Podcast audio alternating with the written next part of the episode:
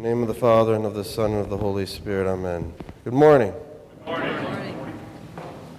So, when I was younger, not only did I play baseball, but I also played soccer for a while.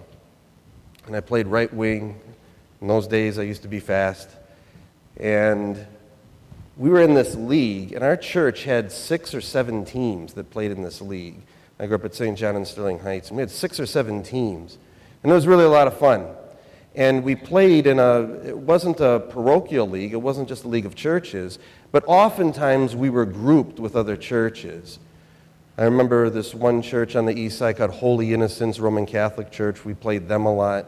We played this Ukrainian church a lot. We loved playing the Ukrainians because unfortunately these poor teams were terrible. And we usually did very, very well against them.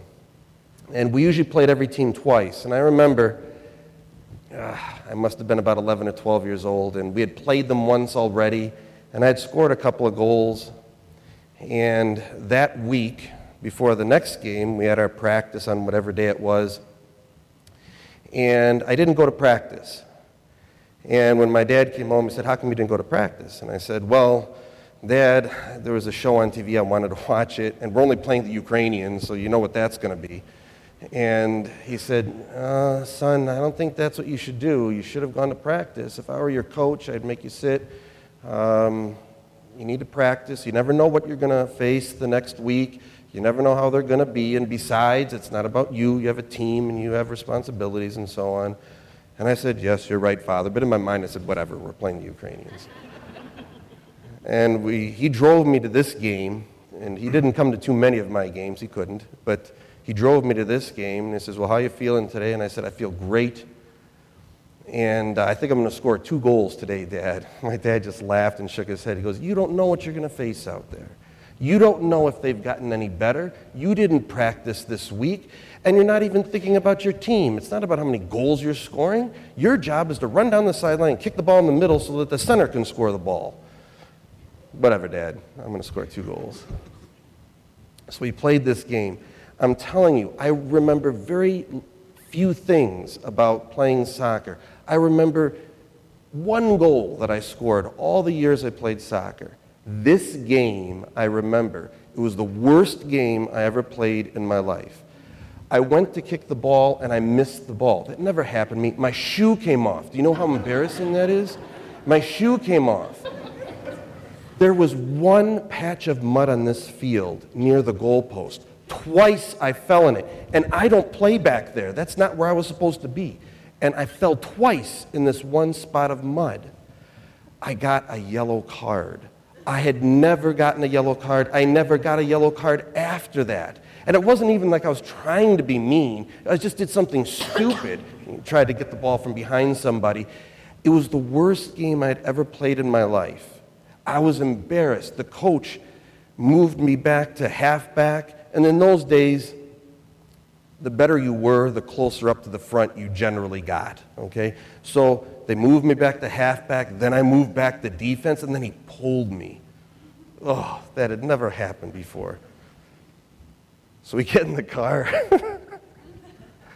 My dad says, Two goals, huh, boy? All that was said the rest of that ride. What's the point? The point is that we don't know what the next thing is going to bring. We don't know what is always ahead of us.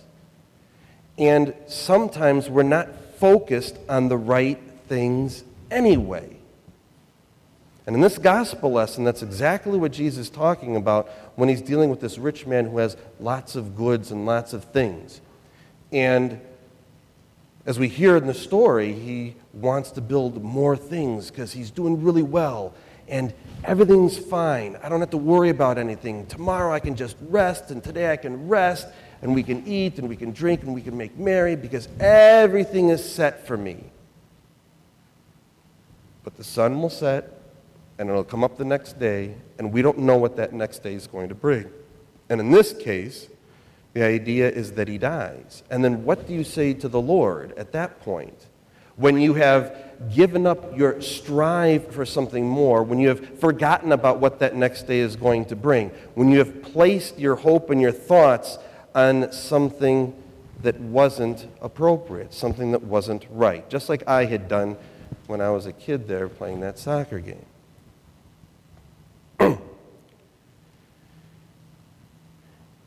And there are these two issues that we have to keep in mind. One, we don't know what the next day is going to bring. We can do all the planning that we want. We can make all the decisions we think are going to give us the best possible outcomes in the beginning, and we should do these things. It would be foolish for us not to. But if we think we're going to be in control of everything, that we can possibly account for every contingency that's out there, that's foolishness. Furthermore, we never know what our health is going to be or the health of a loved one. These things are very, very fragile. If our minds aren't set correctly, if they're not thinking about what we be, need to be doing for God, what is truly important for us as Christians, then we're going to get lost in making plans for contingencies that ultimately don't matter for our salvation. The second thing is, when we consider these things about the Lord and what we need to be doing, it's not enough to simply say that I believe and it's not enough to simply say that I'm trying to do the things that God wants me to do, because that's not what we as Orthodox Christians have as our be all and end all. For us, it's not simply about faith and about believing, and it's not simply about doing the actions that God wants us to do. It's about making our lives completely and fully one with Christ, to do everything that we can to become like Him, so that in every word, every thought, every action that comes from us, we're trying to exemplify and practice in reality the gospel. That we're not sitting still and saying, I did enough good things, or everything is okay. Tomorrow the Lord will bless me again. Likely He will. But our point is not set properly if we're thinking only about what we have done and only about resting and not doing something more. The point as Christians is never to be, to be really, never to sit still, never to be satisfied in the accomplishments that we have, but always to push more. And it's not for ourselves. It's for the greater good of the church. And it's for our connection with God. It's always for the Lord.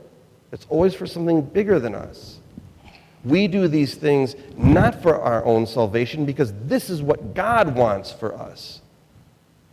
And when we do these things, that means that we're truly living as an Orthodox Christian, truly moving in one direction towards unification with God. That's our ultimate goal, not simply salvation. So, as this gospel lesson says, as we have heard in my little story with the soccer game, we can't be preoccupied with what we think is going to be tomorrow and the accomplishments we've already made. Those are never good enough. What's always important to have in our minds is the Lord first trying to become like Him and do the things that He is asking us to do, and never to be satisfied with what we have done, but always strive to do more for the Lord. Amen.